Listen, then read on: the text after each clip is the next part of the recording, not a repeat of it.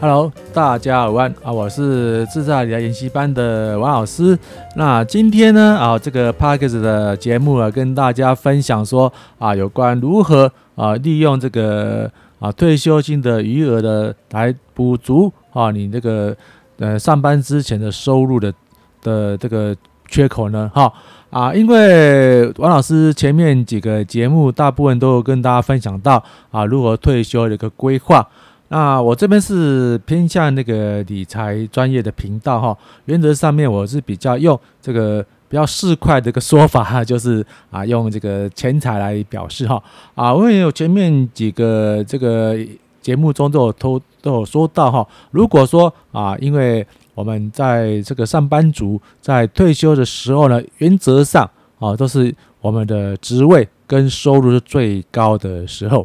啊，也就是说啊，到你二十几岁、三十几岁，甚至四十几岁，无法啊做到你不知道是那个公司规定，还是法务呃法规规定，不知道是在六十岁、五十五岁，甚至在法律规定六十五岁退休的时当下呢，前面几个月哦，都是你这个收入啊相对来说是最高的时刻啊。当然了，呃，如果站在资本家的立场，你要拿人家的钱啊，就要与人消灾啊。你拿拿呃拿老板越多的薪水。你越越要责担呃承担的责任就越大越重啊，导致说，在我们退休时候的大概三到六个月之内，我们的这个心态的转换呢啊，非会那个非常的不同哈啊，所以说，呃，王老师在呃这个 PAX 频道慢慢分享有关于退休规划的时候呢，有很多的这个新的朋友透过这个 Facebook 的频道啊，或是甚至用我这个啊。呃这个 email 的讯息跟王老师分享一些他里面的看法哈。啊，原则上呢，王老师还是坚持一个原则哈，就是投资啊，这个收益有这个亏损哈，有风险存在啊，切记就是不要在你退休之后再来规划你这个退休的一个啊财务的财务的分配，那这样子呢，你的压力非常之大。啊，这个王老师也大概跟大家分享过，在我大概最好是说，如果说你的退休是啊日期是可规划的话，是自己规划哦，不是被规划的话，最好是在五年前、五年之前呢，哈，就啊预先先规划好。为什么呢？因为啊这个一个经一个经济景气的循环大概三到五年了哈啊，你看如果说你任职的时间够久的话，你就会知道说，哎，这个公司的好坏啊都会有这么高低起伏了哈。啊，因为在这个高高的时候，你慢慢累积资金；在低档的时候呢，你慢慢把资金布布涨出去的话，啊，万一这个不景气的循环长达一年、两年、三年以上的话，你每个月的这个微薄的还算微薄的收入啦，也可以为自己的一个啊家庭的家计的生活啊维维加维持一定的这个保障的程度了哈。啊，如果说哈，我们不要说以什么以高薪知足了哈，我们以国民 GDP 啊来说，我们国民 GDP 大概我记得去年好像是一万八千多，我们就是算好一点哈，我们算两万块啊，美金两万块，然后呢啊那个我们那个汇率呢，我们也算三十三十块就好，二十呃两万乘三十多少？六十万。啊，也就是说啊，如果六十万的除以十二，平均每个每每个月大概是五万块了。如果说是以这个有两个月年终奖金，大概四万五四万五跟五千块左右了哈。啊，就是说你的以以这个金额去规划，哈，你这个退休以后的这个生活水平哇，因为每个月四万五到五万块的这个空间，哦，相对来说是可以接受的。但是你想想看啊，四万五到五万块的这个。收入了也是已经是绝大多数啊，这个上班族啊，说这个努力一辈子可能还达不到的目标啊。终其一生哦，有有的人说是啊，如果在四万块已经已是是在台湾的话，已经他们的职场的这这个天花板了。再怎么碰一碰上去公司就倒，一碰上去就被资遣，好，一碰上去工作就没了。好，所以说我们就是以这个目标价来做个概算的话，就说相对来说。哦，假如说我们以五万块的薪资水准来说，啊，你大概要扣掉两成到三成，也就是说啊，五啊五二十啊五三十五，大概扣掉一万块到一万五千块，就是你要做这个工作的必要的一个开销支出了哈。比如说啊，王老师有前面有讲过了，比如说啊，你的交通费啊、置装费啊、跟那个红白帖子然后还有一个说什么，如果说你是中介主管的话，有三不五时要买些东西啊，来这个宴请哈，或是说来这个啊。帮你的属下加油打气的一个工具，然后那当然了，你薪资越高，你的劳健保也是扣的越多。然后如果说你有养几个家人的话，那个家人的劳健保是扣扣到也是扣在你的项下。所以说相对来说，你这个薪水五万块的话，哦，扣到一些阿里阿杂的支出，你入口袋可能大概大概四万五到四万块左右。啊，倘若说你这个退休之后呢，什么东西都不用做，你只要负责顾好你身体的话，啊，一个月有大概有四呃四万块。的收入你那么接受？我相信哦，不敢不说我相信了，因为我王师王老师实际统计过了哈啊，大概十个人有大概八个人或九个人是完全同意的。那相对而呃那个换换出来说，你的这个缺口就比较小啊。如果说你加上那个有劳保的支出啊，或劳保的那个年金收入的话，那就是有大概一万呃两万多块以上的一个被动收入了哈。那你这个缺口是多少多少？两万块左右。那两万块哦，那三万块，我们假设三万块的话啊，一年呢就是三十六万。那三十六万取个整数，在四十万左右，因为还还要加一个年终奖金嘛。那然后如果你什么事情都不用做啊，那你有原本的这个退休的这个不管其他收入，那多个四十万是不是很好？那四十万如何达到呢？就反推嘛。啊，如果说这个反推的这个啊，投资报酬是十趴的反推，就是四百万左右。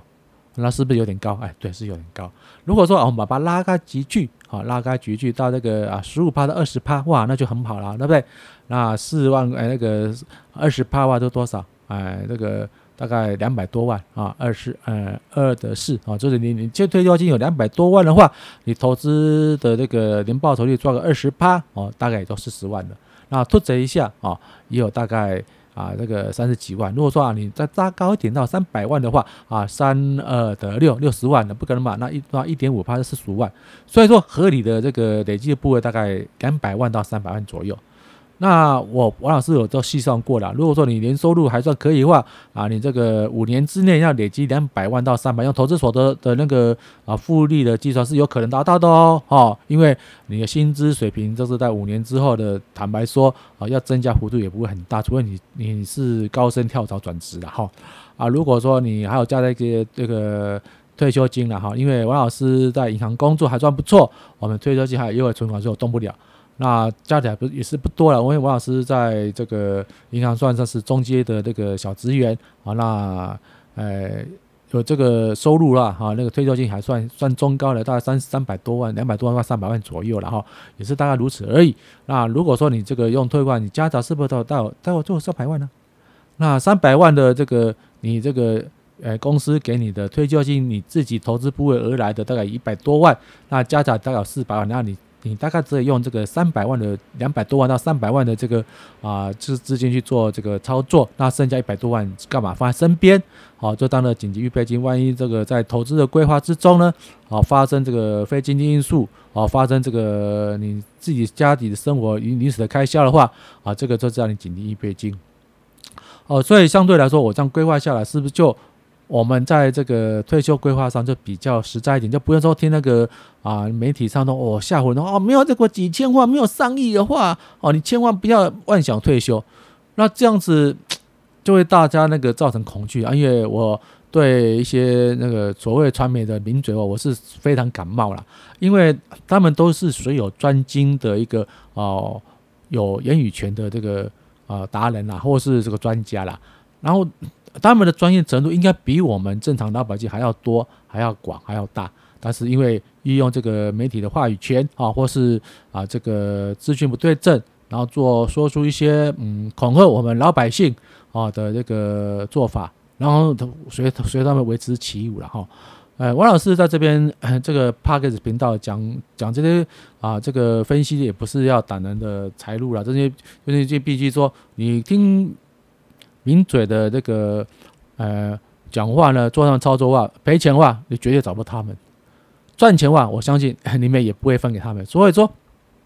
王老师以这个在银行工作二十六点八年，理财业务向你退休的一个，算是比较比大家稍微专业一点的一个啊，这个专职投资人的话，我用这个分析跟你判断。那如果要找商品呢，就是很简单好，如果说哎呀啊刚开始入门的话，王老师就是建议你就投资台湾的这个 ETF 原型的哦。哦，就是比如说这样最有名的是台湾五十啊零零五零啊，台湾高股息零零五六，那还有最近有很多衍生出来的类似啊他们的这个商品啊，假如你有嫌这个零零五零零零五六太贵的话，你可以找一些啊，就是刚发行没多久，就比如富邦啊啊，或是比较元大另外一个啊一个比较好的那个 ETF 来做一个追踪以及规划，但是王老师的个性是很保守的。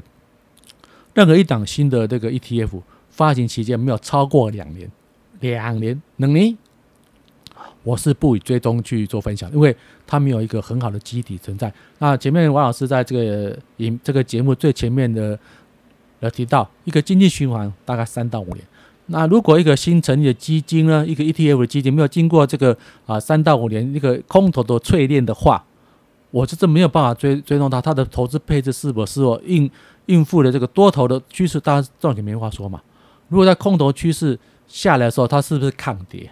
那抗跌的机会之下，如果在景气反转的时候，它的回升速度是不是相对比这个大盘还快？这样子投资才有道理嘛。假如说你跌的时候呢，啊跌的比大盘还快，涨的话比大盘还慢，然后万一被套牢的话，哎，配息比大盘的。啊，那个那个零零五零零零五六，不要，那你干嘛还还做其他的投资标的呢？你干脆很简单的做零零五零零零五六就好吧。零零五零如果这种嫌太贵啊，一一张啊十万多块，哦，大概啊一百一百元以上，那你就买零零五六嘛。零零五六现在是三十块的，就就一张是三万块嘛。那你如果退休金大概两百多万，也可以也也可以几乎买到快一百张嘛。当然，王老师也不是叫你说啊一次啊啊我退休那两百多万三百，我一次砸了零零五零零五六。哦，这样很危险。我就建议说啊，我前面这个频道啊，这个影片有说啊，零零五六这个必必胜的操法，你就把你一个资金呢啊分为十二等份或十等份，每个月呢啊就把这个一等这个十二分之一啊或十分之一资金布局下去。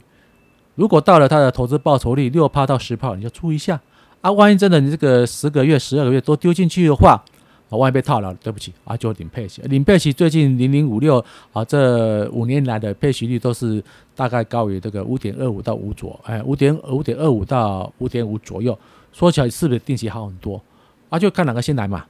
如果被套牢了领配息啊，如果说这个价差波段价差获利超过啊，大概五趴六趴的时候，你就把它赎回嘛，那重新好把资金收回来，重新再布局。啊，但是你我相信你在这个在退休前五年哈，五年前呢做这样规划的话，啊，真没被套牢也套牢不多。那就不会套的话，你就是啊，逼着自己。我们常常说，王老师也不再想挡人财路了。我们常常说啊，不要乱买储蓄险，你就把这个资金呢当做一个储蓄险来买嘛。哦，你一个资金分分成六年也可以啊，对不对？啊，一年存了存了二十万，那五年五年后也是存个大概啊六七十万甚至上百万，不一定嘛。那这个呃，另外这个存这个存这个把零零五六呢当做这个储蓄险来操作的话，你这个五年来十年来了，也当我相信也是累积不少资金啊。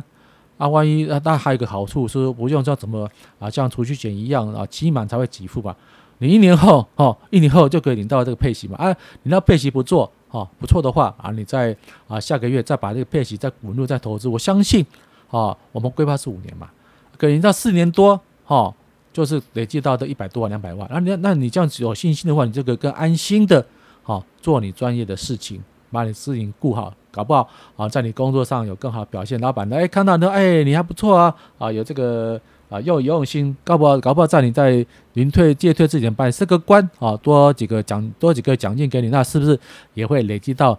累积到成你的那个啊退休金的那个啊基数去计算的？或许不一定嘛。好，那我今天呢啊也是用这个我这个 Roon 的哈这个啊 LifeTrack L8，那我是换上一个动圈式的麦克风啊，它这个就是比较哎附近的杂音。呃，收的比较少，但是它的音质还是有比稍微比那种电容式的啊麦克风稍微差一点点，因为它立体程度不是很好，它是比较浑厚一点哈。那这个我的我的这其他的一个参数呢，我会陆续的调节哈。那调节到这样子，让大家能够啊能够比较有好的一个印象哈。那如果说有合法那个经营的那个哦，公司企业要王老师这个工商的话，哦，我也非常的感谢大家啊！如果有计划，可以再用私讯我，哦，或是用找自在理财研习班，啊，或发 email 给我都可以哈。我如果接到的话，如果说啊我们我们来讲个企划案，那我当然会用这个很客观的方式跟大家做一个呃工商的服务。那谢谢大家，好，我们有机会再跟大家聊聊，拜拜喽。